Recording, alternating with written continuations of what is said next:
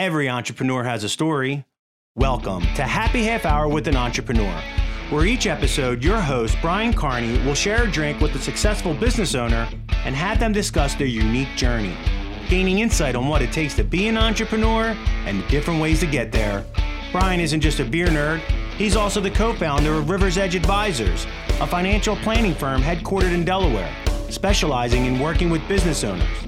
It's time to pour yourself a drink and enjoy a happy half hour with an entrepreneur. Hey everyone, welcome to Happy Half Hour with an Entrepreneur. I'm your host, Brian Carney. My guest today is Matt Coyne from Brandywine Mergers and Acquisitions. I'm really excited to talk to Matt today because not only does he own a business, but his business helps business owners sell their companies and prepare for the next chapter in their life. He also just started another business called the M&A Mastery Program, which helps financial advisors be better equipped to help their clients sell their business. So Matt worked for GE for a number of years and then started Brandywine in 2001. So for this episode, I'm going to try something new. I'm going to try a beer that I've never had before, and I'm going to go with uh, Costumes and Karaoke from Dogfish Head down in Milton, Delaware. Um, apparently, this came out in the fall, so I'm a little bit late. Uh, Matt actually doesn't drink. So, Matt, tell us a little bit about what you're going to be drinking today. Well, today I'm also sporting uh, the the Delaware vibe. This is morphine, which is from our friends at Swell Joe in Lewes. Perfect. A friend of mine turned this on. Now, this stuff is like morphine. I mean, get it? It is. I have been High wired all day, um, but there were a couple different ones awake and some really good ones. Uh, great family place, beachside. Uh, order online, 50 bucks free shipping, great stuff. Really, really good coffee. And who would have thought, you know, the B- Delaware beaches, but I they it. appreciate a little help and it's been excellent. Yeah, we'll we'll put a link to their website in our show Yeah, notes. Swell Joe, nicest people. They sent me a card when they sent the stuff in here and she called to make sure it came in. I'm like, That's incredible. we know each other? Yeah, it's my first order. It's good. you can't beat that customer service. You don't get that anymore. No, you don't. But you do in Delaware. Yeah, that's true. Delaware, the great state. Um, all right, well, let's start a little bit. Tell us a little bit about how you worked for GE for a number of years and then you made the leap into entrepreneurship. So, how did that all happen and how'd that go down? Oh, well, long story. All right. But so I worked for G and then I ended up shifting two firms. You know, that's what happens when you go to G, right? You do about seven or eight years, then they pick you out and you make some money going to one firm and then you make some money going to another firm. So there was a Sun. I was living in England at the time. I ran a foundry, an aerospace foundry. I had 500 employees, 400 union um, steelworker union types, and uh, 100 engineers in the middle of uh, Yorkshire, England, in the middle of nowhere Okay. great people, solid people. But I had the benefit you either worked in the foundry or you worked at the supermarket. So we had a loyal workforce, right? Yeah. People people knew where their bread was buttered. But so it was acquired by an American company that I was working for. So I, I land there at like 33. Okay. I'm a finance guy running an aerospace foundry. Don't know, you know, what's going on, which way is up. yeah. But I do remember after about two and a half years, my wife and I were kind of talking about it. And uh, she told me one day, she said, um, it's raining sideways. It got dark at like four o'clock. She said, um, I'm thinking about going home. Are you coming? Okay. Okay, Well, I guess, guess guess we're leaving. Guess well, well, I guess it was on the table. And then Lisa was over here visiting my partner, Frank Michael Yeah. Um, with our new, our fourth that was born in England. And uh, she called me, and I had been in a Sunday morning review. Now, check this out a Sunday morning review from nine to 12 with the CEO of the company I was working for. And it was blood on the walls. Yeah. It was horrible. and I'm like the American, I'm used to this. My, my British staff, they're like apoplectic. So on the way home, my cell phone rings, and it's Lisa. She said, I think I found a house that when we move back to America, I'd like to buy it. I said, buy it Really? this time. Buy it. So that was it. So when I went there, I had a deal that I could stay for three years. They wanted me for three years. Then after three years, I had a deal with the the president of the division that if I was after three years, he'd move me anywhere in the world I wanted to go, whether I stayed with the company or not, because they needed this position to to be somebody. He said he didn't want someone who was worried about their career Right. because it was going to be had some career limiting decisions that needed to be made. And I'm like, okay, that's me. So I I, I pulled the string and um, came back here. They moved me here. So he stuck gave him gave him his word and he gave me his word and stuck. So you started Brandywine right away as soon as you came back to the States? Yeah, I would have swept floors. so I'm 33. I've been in the corporate world since 21. Yeah. And it, okay, such a grind, like, right? It was the Jack Welch days. It was yeah. restructure, restructure. I survived layoff after layoff after layoff, consolidation. It was like I needed a bit of a detox. And so Frank, my partner, came to England. He said, I'm thinking about starting a business brokerage. I'm like, dude, I don't care what you do. I'm, uh, I'm with you because I'm coming home. I need to detox, which I did. So I got all that good corporate experience, but I'm one of the ones who was lucky that that I was able I was able to get off of that. I can't imagine still doing that to this day, 20 years later. Yeah, absolutely. So you are you represent business owners on on the sell side, correct? Only on the sell side. Yeah, mm-hmm. talk about, a little bit about the type of businesses that you typically work with and your and your your market, your niche market that you work in.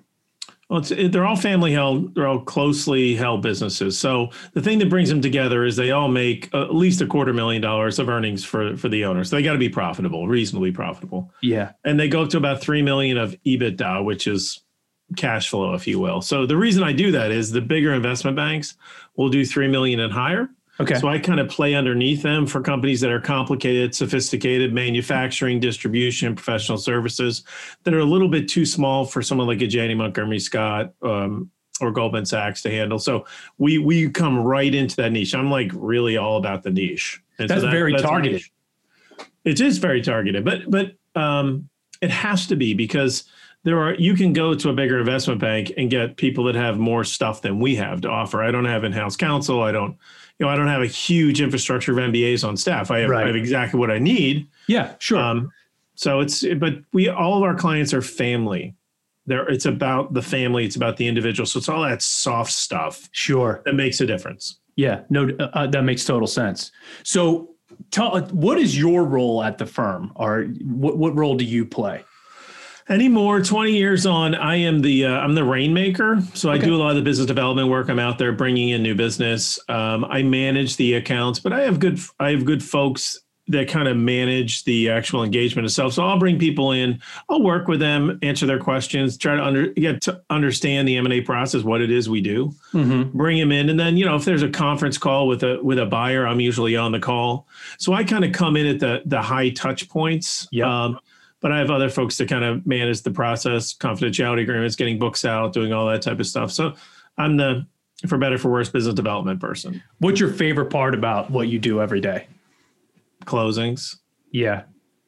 Ain't nothing better than a closing when you're sitting there and you're just driving. You know, you're on you're on the side of the road having a nice Wawa hoagie, and you look at your phone and there's like 150 thousand dollars that wasn't there when you started your hoagie. Yeah, like that's, that's I'm like, dang, that's right. Yeah, yeah. And you know what it is as an entrepreneur, anybody who's a business owner out there, you know, you're like, I did that. Right. Yeah, baby. Absolutely. I did that. you know, because I, I found the seller and yep. I found the buyer and I put them together. Now, anybody could do that, right? But in my line of work, that's what we do. Sure. Um, there's businesses out there today where I know I found the buyer.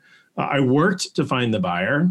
Um, I worked to find the seller and somehow it came together. And it's kind of cool.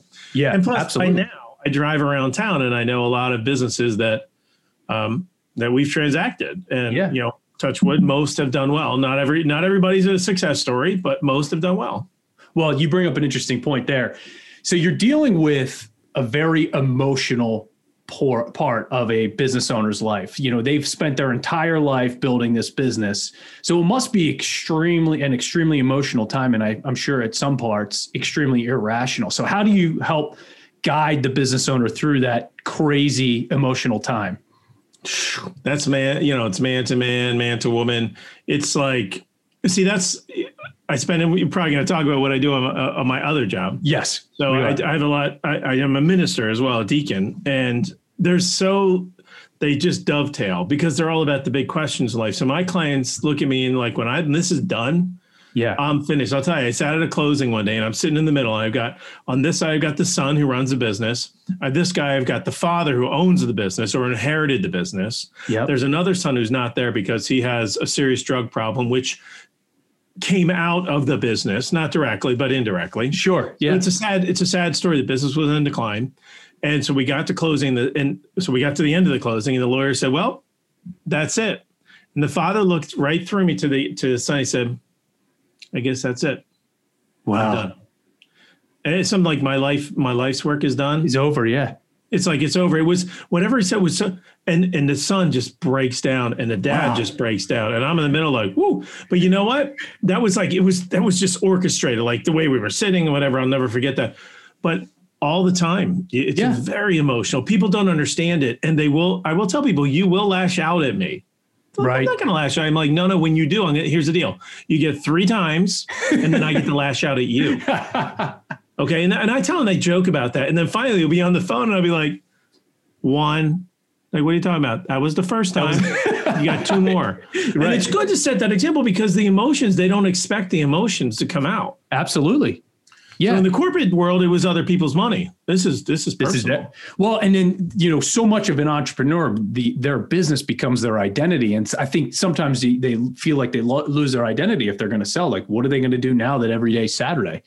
It's a good, it's a great question, but it, it is a great question that has to be dealt with. Yeah. And, you know, men, most of my clients are men in their 60s, 70s, and 80s. Okay. Okay, not a group that's really good about, you know what, honey, I'm going to reinvent myself now. you know, they don't change socks. And I, I'll tell you, I, you know, I, I know I'm, I'm growing, I'm there myself. I'm in my mid 50s. Yep. I can see it. I'm not looking to, although we do reinvent ourselves as business people, um, it's hard to do. Absolutely. to do.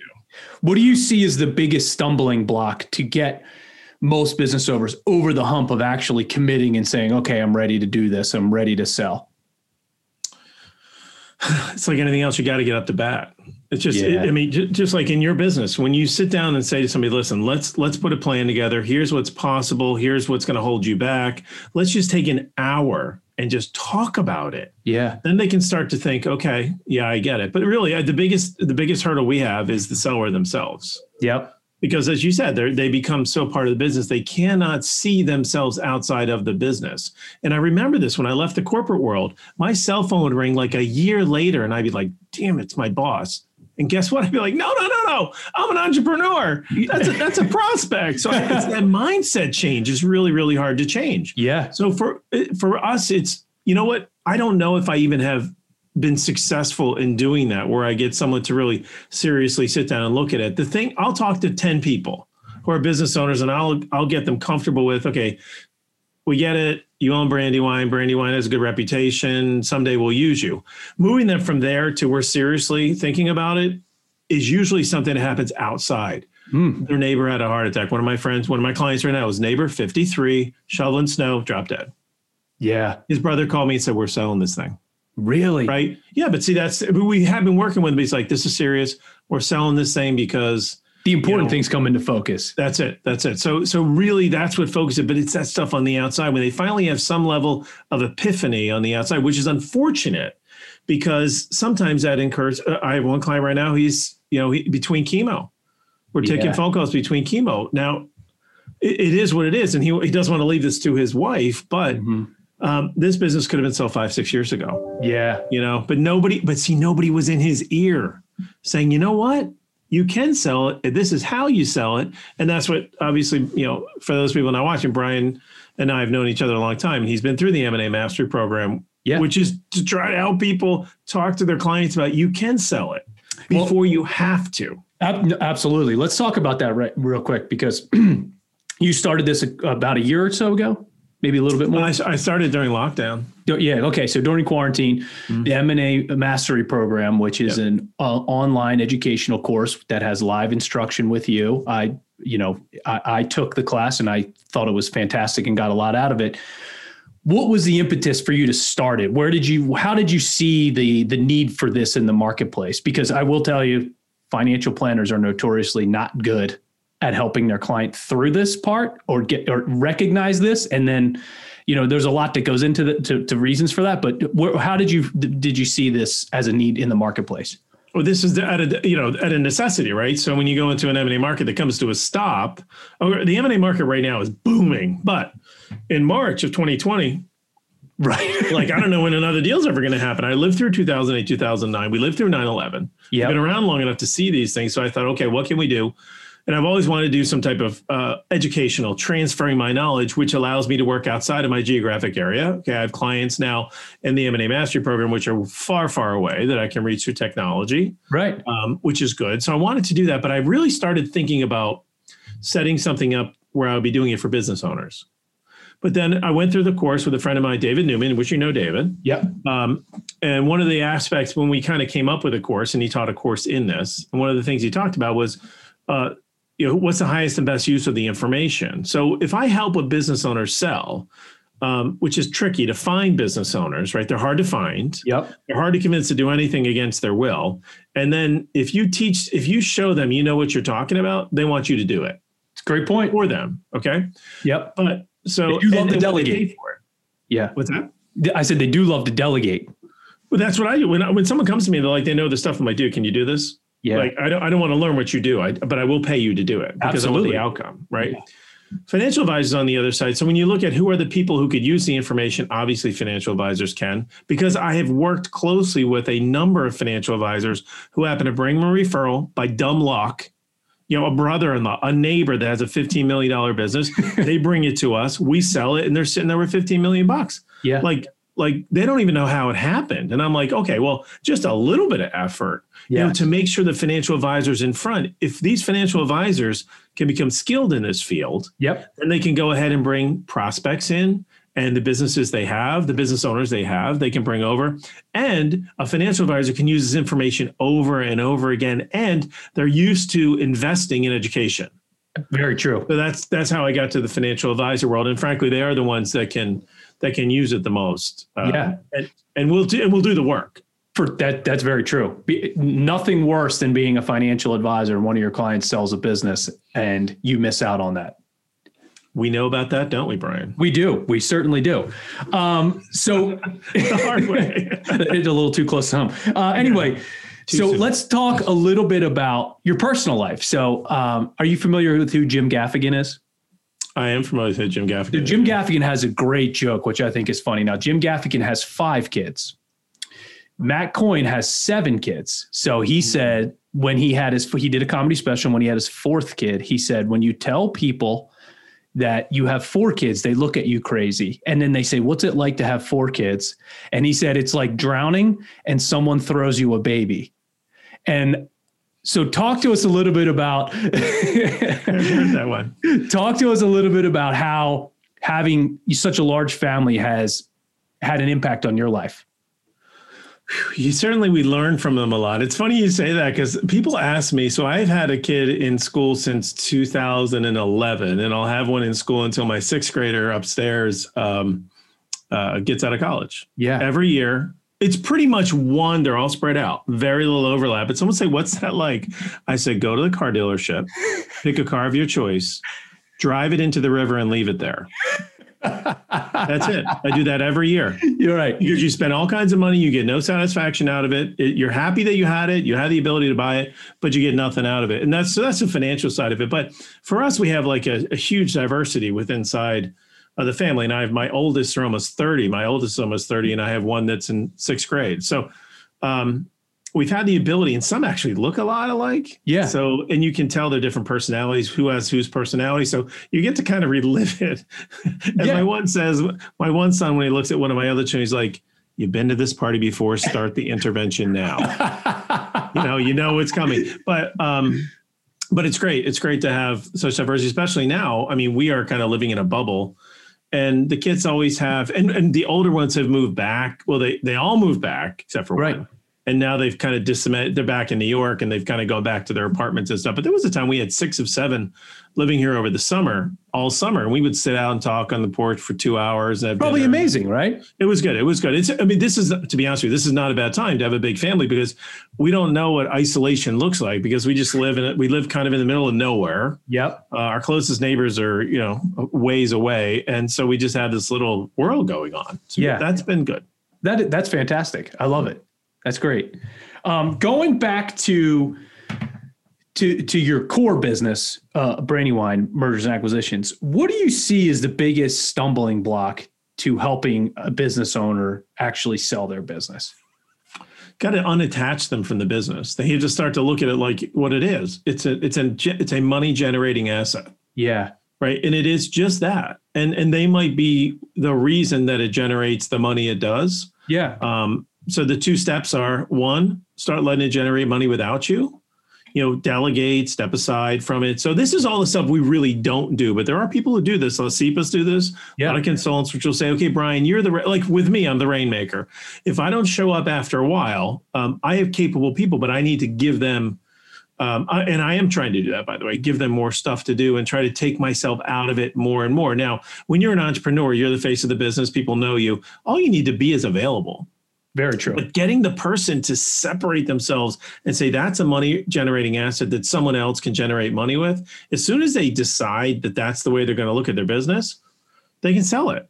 But but they're so tied up and they feel, you know, what about my people? That's my favorite. Yeah. People, what will they think when I go away? I got I'll tell you what they think. Ding dong, the witch is dead. Thank God. That's exactly what they think. Yeah. I've been to many closings and the people are like, thank God. Yeah. He was about time. grumpy. Yeah. So having that business not rely on the owner, that seems to be a pretty difficult issue for some businesses to overcome. Do you see it very often? All the time. It's extremely difficult to. The only people who do that well um, are people who have found a consultant that they trust, mm-hmm. um, who is who they have said, "I want this. Yep. I want to be. I want my business to be eventually run by a general manager." Now, if you're making you know, if your business does two hundred thousand dollars a year in revenue, you're not going to be able to hire a general manager to run you. But I'm talking about businesses that generate five, six, seven million dollars in top line revenue. Yeah, it's time for them because, like, when you start a business, you're a technician. Yep. Anyone who's ever read the E Myth, right? You're the technician, and then you have to become the the manager. Not everybody has all that. Yeah. But to to decide that, like, if you said to me, Brian, you wanted to separate from the business, you need somebody with you, a consultant that can sit back and say, we're going to set up an organization, we're going to hire people, and you're Matt, you're going to have to get rid of this. And I'm like, no, I don't. Get, I do the books. I do the books. I do the books. Why do I do the? I do the books, by the way. Why right. do I do the books? I can do it in five minutes. But the reality is, someone else can do it. And my mindset, I need to pull myself out. Yep um, that's a really difficult thing to do. It's something that's intentional and it needs outside help. When it's done, it's incredibly effective. By the way, if you do that, if you're a business owner, some business owner watching this, and you decide you want to separate from your business and you want to put someone to run it for you, you probably won't sell. Hmm. Because you don't have to go. It's like if you're point. an owner as opposed to the owner operator, yeah. Well, you sell when the market is right. You sell when the taxes are right. You sell when you just decide it's the, just like you sell uh, an investable asset, right? stock or bond. You sell yeah. when it's the right time to sell it. What I have is problem with people that they have that kind of it's an asset and it's stuck to me. So I, I have I'm, I'm stuck to it. You got to get out of that. That's yeah. what time that takes time. It doesn't take but three years. I was just going to ask when when should if someone's thinking about someone owns a company that's thinking about selling when should they start this process? It seems like you need to look, you need to to make a long runway to get the the most bang for your buck on the on the the exit, right? If you're 55 and you haven't done exit planning, you haven't talked to somebody, and, you, and by the way, the person you start with is is your wealth advisor. That's yeah. where you start. Your financial advisor. That's where you start. If you haven't talked to them about what does the picture look like, um, someone should if you know if you work with Brian, you should go into Brian and say, Brian, I don't want to sell today. I don't want to sell tomorrow, but I know I want to sell someday. What do we need to put in place? That discussion, just enabling your advisors to do their job yeah. and tell them this is what we would like to get to. What do we have to do and start listening? That should be 55. Yep. If you look at 65 as a traditional um, time to sell, I give you five years plus or minus an economic down cycle. Yeah. Right. So you can be in position to sell 60 because depending upon your business, you might need to stay around for a couple years. So yep. you have to have complete freedom at 65. You need to start at 55. Now, if someone says, well, someone made me an offer out of the blue tomorrow, don't run away. Don't run away. I'm just saying, if you had to plan when you're 55, like there's certain things you have to do at different ages. At 50, 50 years old, I had to go and get some exams I never had before. Not right. fun, but it was time to happen, right? Yep. They said that's when you go. Well, for me, it's 55. How so? How you, you bring up a really interesting part there because you, you know I've I've listened to you talk many times and you talk about how is your client or how is the business owner going to handle the unsolicited offer? How often do you see an unsolicited offer come in for someone that's not really in a position to sell, so they can't make the most of it? I often tell new clients or new prospective clients, people I've met, I said, tell me about the offer you didn't take. And they all have one. Really? Uh, some guy told me a couple years ago I was worth 20 million bucks. His business worth 2 million. He said he would have paid me 20 million bucks, but yeah, I told him I wasn't ready. And I told him, usually they say something stupid like this. Well, my daughter's a junior in college. When she graduates, I'll sell. I'm like, what does that have to do with the price of But they weren't mentally ready, right? They never talked about it. They didn't know what it was worth. So when yeah. someone sits at lunch with you and says it's worth 20 million, you're thinking, okay, I'm 65. I paid my house off. If someone's paying me 20 million, I'm going to be rich. And you would be right. right. What do they think? Maybe it's worth 30. So they, they, they, they like seize up.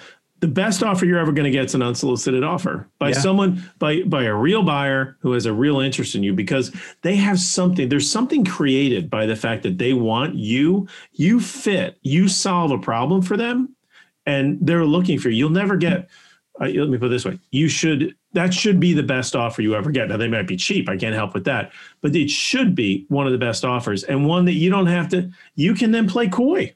Right. The whole you're way to settle me you're like you know what? I don't have to do this. You call me brother.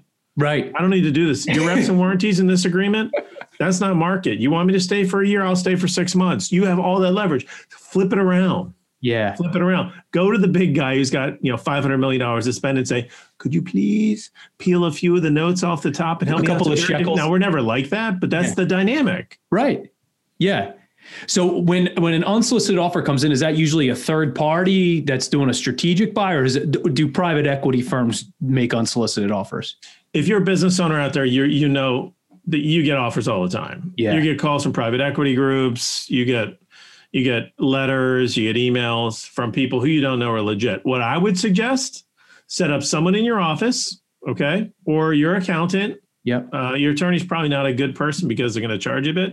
right. Uh, your brother, pick somebody. When something comes in, boom, I send it to Brian. Brian, call these people and find out if they're real and say, okay, and you can ask them simple questions. Okay, why are you interested in ABC Corporation? My yeah. friend, my friend sent me this. He wanted to know why you're interested in it. And first thing is, we're not for sale, but we're curious about why. And if they say, well, we are looking to expand on the East Coast. We've done an analysis. You rank number three on our list, but Hmm, now we got something. As opposed to private equity group says, we acquire companies between two and four million dollars of EBITDA, and you know your guys like one million of EBITDA. They don't know anything. So right to separate the fishing expert, you have to make the call. I don't like to make the call. I don't like to have the owner make the call. Yeah. But people send me those all the time.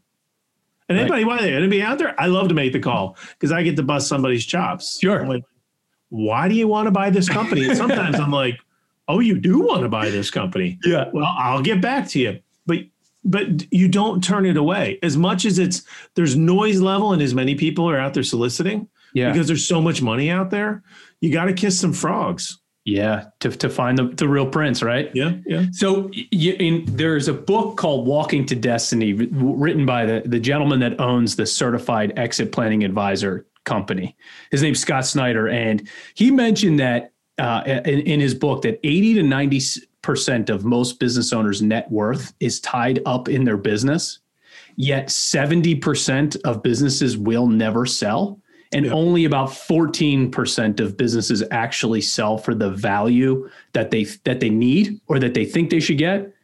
Why do you think that that is? For all the reasons we talked about is because nobody plans for it. Yeah. I mean if you started a business without the idea of how you're going to get out of it you got to think about that. And by the way i did that. Yeah sure. And by the way i don't think my business is actually saleable because it's so dependent upon you. me and it's such a it's the nature of the business right? But that's beside the point. When you start a business when you buy something you should know how you're going to sell it. That makes you don't buy sense. a house with with an easement in the back yeah. because you think it's going to impinge upon your ability to sell it. Same with a business. Yeah. Um, and that's that's the reason. Now of course you have the you know the people invested in, in vcr production. Um, you know they they just didn't they just didn't bob and weave. Now they might have had 15 year great run and closed the door, and we'd all be happy to have the money they made. Right. But something that gets to the point where it, become it hits a peak and it has all the pieces in place and it's properly marketed and it goes out and it sells. Those are great, great scenarios. But I'll be honest with you, between me and my competition, if we did I don't know, 150 deals this year in the greater Delaware Valley, including down to Wilmington and around. So I'm in Malvern, right? Chester County. Yeah. If we did 150 deals, we'd be pigs and slop. Right. There's, there's like 40,000 businesses in the greater Delaware Valley. So the vast majority of them either don't think they can sell, don't know how to sell, or just simply won't even try. Yeah. Or the worst thing is they think their kids are going to take it over. Yeah. Well, so let's jump into that because, you know, the statistics for generational businesses are horrible. So, how often are you doing a generational transfer or a generational sale that's successful? Um, never. and I say never because people don't. People, to be fair, people don't come to me to help go from one generation to the next. That's I'm true. Like, so I, I am working with. A, I worked with a company. The decision they took was to give it to their son, who is capable. He's an engineer. He'll do fine with it. That's it's Yeah. rare. What we do more often is we have a son or a daughter who's pretty talented, been in the business. We sell the business to a private equity group, and the and the son or daughter then steps up and runs it for the private equity group. That's that's the more likely scenario in today's environment. Yeah. But a business is going to sell for five million bucks. Um, let's say my dad's business doesn't have a business, but let's say my dad had a five million dollar business. He wanted to sell it to me Yeah. for five million dollars, fair market value. I go and I take an SBA loan. I put the house up, and now I hand my parents a check for five million dollars. Yeah. Forget the down payment, but let's just Sure. Okay. Now I'm on the hook for five million dollars. I used to just be the child of wealthy parents because my parents make, you know, right? Because they had a good business. You're right. Now I own it myself. I've got a personal guarantee. My house is on the line. And if we're not doing well, I got to be paying the bank. And my parents are now living in Boca. yeah. I know, guess who's not happy? It's my partner upstairs Yep. is not i'm in the basement by the way my Sure. partner upstairs is not happy because now she's beholden to my parents for this $4 million loan it's that and by the way that has nothing to do with the personalities i'm using here Right. my wife my wife actually might go along with that but most there becomes it's just too too sticky it's Yeah. too thanksgiving is ruined type of thing so the Yeah. best case scenario if there's talented children a private equity deal if you do a private equity deal mom and dad cash out big time the kid gets a job they were making a buck 50 before now they're making 250 with some stock options and a bonus. Um, they have no more debt than they had before. They might have now 10% share in the new company because they co-invested with the private equity group. There is a way to get your kids um, a, an above average benefit of what you've done with your company and cashing out at the same time. And it's what the private equity world provides. And that's what we do yeah, you find those private equity deals for for these people. If you bring me a company that's run really well by the parents and the kid, they've brought the kids along and trained the kids, and the kids are really sharp Yeah. all day. Private equity group want that all day because the kid's not going to screw the parents. Yeah.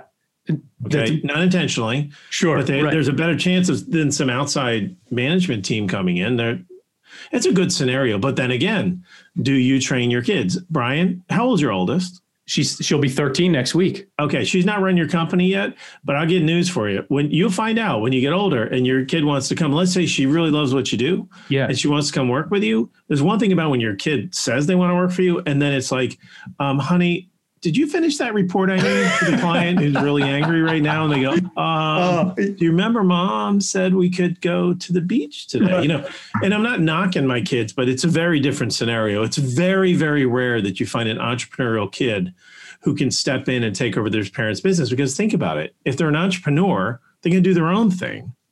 And if they just want to be the lieutenant for the parents, what happens when you take the parents out?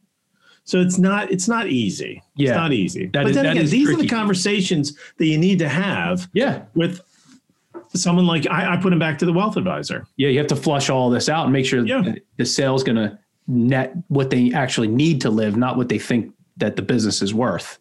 Yeah. Um, obviously, you, we talked about private equity. They have a ton of money right now. When someone asks you, this is a very oversimplified question, but is now a good time to sell my business? What do you say to that? All right, there's four things we look at. I just put out something on this. So four things we look at. One is how much money's out there. Right now, there is more private equity dry powder, $521 billion of US buyout money sitting on the sidelines, more than there was this time last year. So more after the pandemic, more money's been raised, less has been spent. So the pile got bigger. Yeah, Okay, that's number one. Number two, um, interest rates, historic lows. Right. Okay, for sure. Number three, how many businesses are on the market? If there were 100 businesses on the market back in March of 2020, Yep. um, 30% of them went away by the fact that their their industries have collapsed around them. Retail, nope. Gone. yeah. Restaurants, nope. Travel, entertainment, many types of leisure. Those are all on the sidelines for now. They'll come back, but right now they're on the sidelines. So the other folks that are out there that have been out there, you know, the construction businesses, um, essential businesses.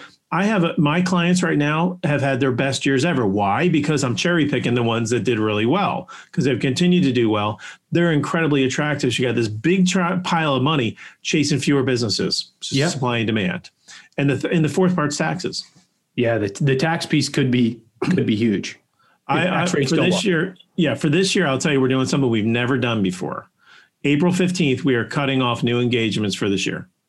If you're not on the books by 20, because we expect we'll be, we'll have enough on the books by April. Yeah. But April 15th, if you're not on the books, we don't know if we can get you out by the end of the year. And people are hiring us now to get them out by 2021 because if capital gains do essentially double, you'll be paying twice the tax in 2022 that you paid in 2021. And we don't want to take the risk of someone, we don't what we don't want to do is be sitting here at Christmas yeah. of 2021 and so and the buyer going, uh, maybe we'll just drag to next next couple more weeks and the seller will be like, I'll do anything.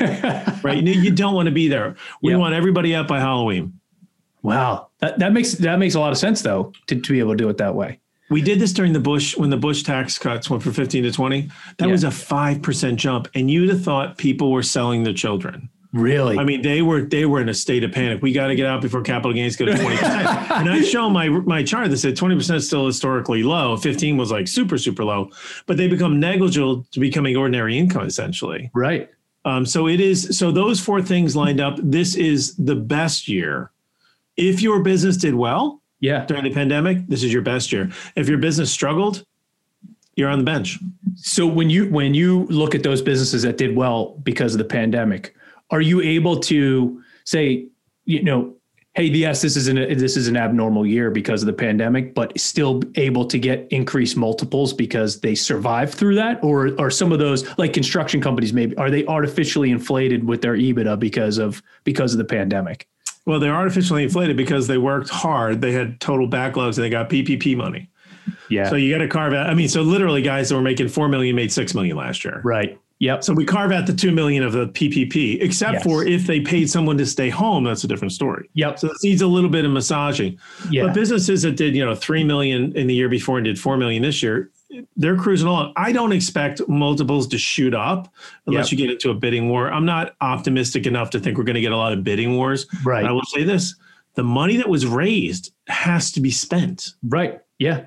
Yeah. So the pool, it's supply and demand. People, people are going to do really, really well. I mean, Yeah. we did deals during the pandemic. Um, I'm selling businesses. I've never seen the people, never met the people. Don't ever expect to meet the people. Yeah. I, I mean, you see them on Zoom. right. The virtual world has is real now. Yeah. So it it's, to answer, it is a great time to sell. If you had a decent 2020, Yeah. if you get your 2020 numbers back and they look a little bit like 2019 and you had a decent year, um, and you want to sell in the next three to four years, it's now. If Wow. you say, I'll wait till another administration, then that's fine. But it's a lot. It's all, Brian, as you say, it's all about the taxes. It's all It's all about about taxes. taxes. Yeah, it is. Yeah. Um, one question I have is I always notice that when a business owner talks about when they sell their business and then they have an earnout and they're working for someone, that can create some friction. How often do you see that go south? Is it more the norm or is it more they play nice just to collect their check? Interesting. That's a great question. Um, it's a little bit of a mixed bag, and that comes down to the humility section, right? Yeah. So the reality is, if you think if you're an if you're a totally independent person Yeah. um, and you run your business with an iron fist, you're not going to enjoy working for somebody. Right. It's just a reality of it. Someone's gonna, the first thing I, I had a friend of mine. Um, we have a good relationship to this day, and she would call me. She'd say, two weeks to get a business card. Two weeks. Can you imagine? well, she's working now for a billion dollar company. You, she's like, well, all I wanted to do was change this thing on the logo. I'm like, you can't do that. It's try- it's trying to That's park the- a cruise ship. Yeah, you, you, exactly. You can't Yeah. do that. So her mental, but she made it through. But I had to keep coaching her. I'm like, listen, just it's a big giant machine. Whatever you did for, you know, you made a million. You, uh, your product went out a million a year. Right. They're going out a hundred million a year. So the margin of error, you could fix it. They can't fix it at that level. So um, people do work well, but it is it is you just have to go into it with the right attitude. Yep. And Yeah. the right attitude is I have been, I'm grateful that these people wrote me or wired me $11 million. Right. for Something that I started in my garage. I will give them a year of my time and I will do it in the right way. And I'll wait I two don't weeks for my business right. card. Yeah. And I'll wait two weeks for my business card. And you wait two weeks for business card because you know it don't matter. Right. Until I retired last week. I called him on Friday. I'm like, "You're done." He's like, "We're done. We're out." Yeah. You know, but they stayed for two. They stayed for two years. Yeah. But those last two years, they were employees, and I have to remind them, you are employees. Yep. And what does an employee do? Works their butt off for the company, but you don't own it. Right. Exactly. Yep. And they're like, "Thank God we didn't own it during the pandemic." That's all I can say. Yeah, you're good point. One uh, one question I wanted to ask you. I I have uh, your book right here. Straight Wow. talk from the front lines. So you wrote a book. How difficult was this to do? I've I dictated it. Really, Yep. I did actually. I used um, voice recognition software and I dictated it. really, like a rocket fish or whatever that one was back in the. Uh, whatever it's called. What I forget the name of it at the time. It was a couple of years ago. Um, uh, whatever it was. I basically just spoke into my little headset. I made a little microphone, and I'd walk around my office and Yeah. just talk. so why did why did you write it? I wrote it for a couple. Re- one, I wanted to have something that I could pass on some of the information. Uh, I do sell it, so it's Yeah. a profit center, which is Okay. nice. Um, but I usually give it away mostly, and frankly, I give it to financial advisors to give to their clients, and it's a nice, it's a nice leave behind piece. Yeah, Um, but I did it in so the first half talks about how to sell a business, and the second half talks about how to make it. It's about two parts. The second half, how to make it more attractive. So if you if you read this book and you read the second half, it's going to tell you how to make your business very saleable for more money if you do what's in the book. Now, I could also tell you, Brian, how to you know lose 15 pounds and you know get a better body mass. You got to do the work, but I tell you how to do the work. yeah, And I so um, I give it to people from time to time. They do it and they call me and they're like, dude, I killed it. right. I You know, followed I nothing to do with the sale of their business, but like, dude, just you know, you told me to change my name from you know Brian Carney Inc. to you know something different. and Sure. that, that made all the difference. It's the little things that you need to do when you have time Yep. are, are in that book. And it also breaks it down for somebody. So if someone doesn't know how a business sells, when you're done with that, you know how it sells. You know the Yeah. concepts. How it's the very game different than what you might think. Right, for sure. Mm-hmm. Um, all right, well, I, we have time for I just one more question for you. So, doing this job for so having your business for 20 years, you probably have incredible stories, either great stories of success or the polar opposite, where you see you've seen really bad mistakes be made. Does any particular story, one way or the other, stick out to you for one of your clients that you worked with? Um, probably we had we did a really nice deal uh, two or three years ago for uh just a nice nice lady, and she showed up and met her in a coffee shop, and she was doing a couple hundred thousand dollars in earnings, and business might have been worth three million, four million, and she did the work. You know, Yeah. she did the work. She stuck with us. Uh, we worked together for about a year and a half, and then we took a break because she felt the market was going to shift a bit Yeah. um, up or down. Called me six months later and had taken the upward shift, and we sold her business for probably five times wow. what we originally thought we could sell for, which was great for her and great for us. Sure. Yeah. We all win-win. it was great because I remember I proverbial t- and I and I did this and this deal closed while I was on a retreat Yeah. before my ordination. So it was a five day silent retreat. So I couldn't be near my phone except for like one hour at night. And I remember I went back to my room and, and the, uh, the attorney, our attorney, um, had continuing education on the day we were going to close. So I'm like, oh, and so the buyer says, listen, so we, since we can't do it tomorrow, we want to do it right now. Wow. So right now, so I made a couple scrambling phone calls and I couldn't find the attorney. Couldn't find the attorney. So I look him up. I know where he lives, 25 minutes away from where I'm at. So I'm like, I call my client. I'm like, do you mind if I go knock on his door? She's like, go for it, buddy. So I'm, I'm there. I'm 20 minutes. I, I, I drive him halfway to his house, say 20 minutes in. And he finally picks up my call. He's watching a movie with his kids. Got on the phone, had a closing phone call, all good. And they wired more money than this woman will. And she's young. She'll never work a day in her life. It's amazing. And I just remember going back to the retreat that night, and I said to Lisa, I said, um, "Yeah, we." Uh, he said, "How's your deal going?" I said, "Closed." She goes, "I thought it wasn't supposed to close till tomorrow." I said, "It closed." And then I remember walking out of the room. She said, "Well, how much money did we make on it?" She walked out of the room. I told her, and she went. What? and you know, that's just one of those things. Everybody hits a home run every once in a while. But you know what?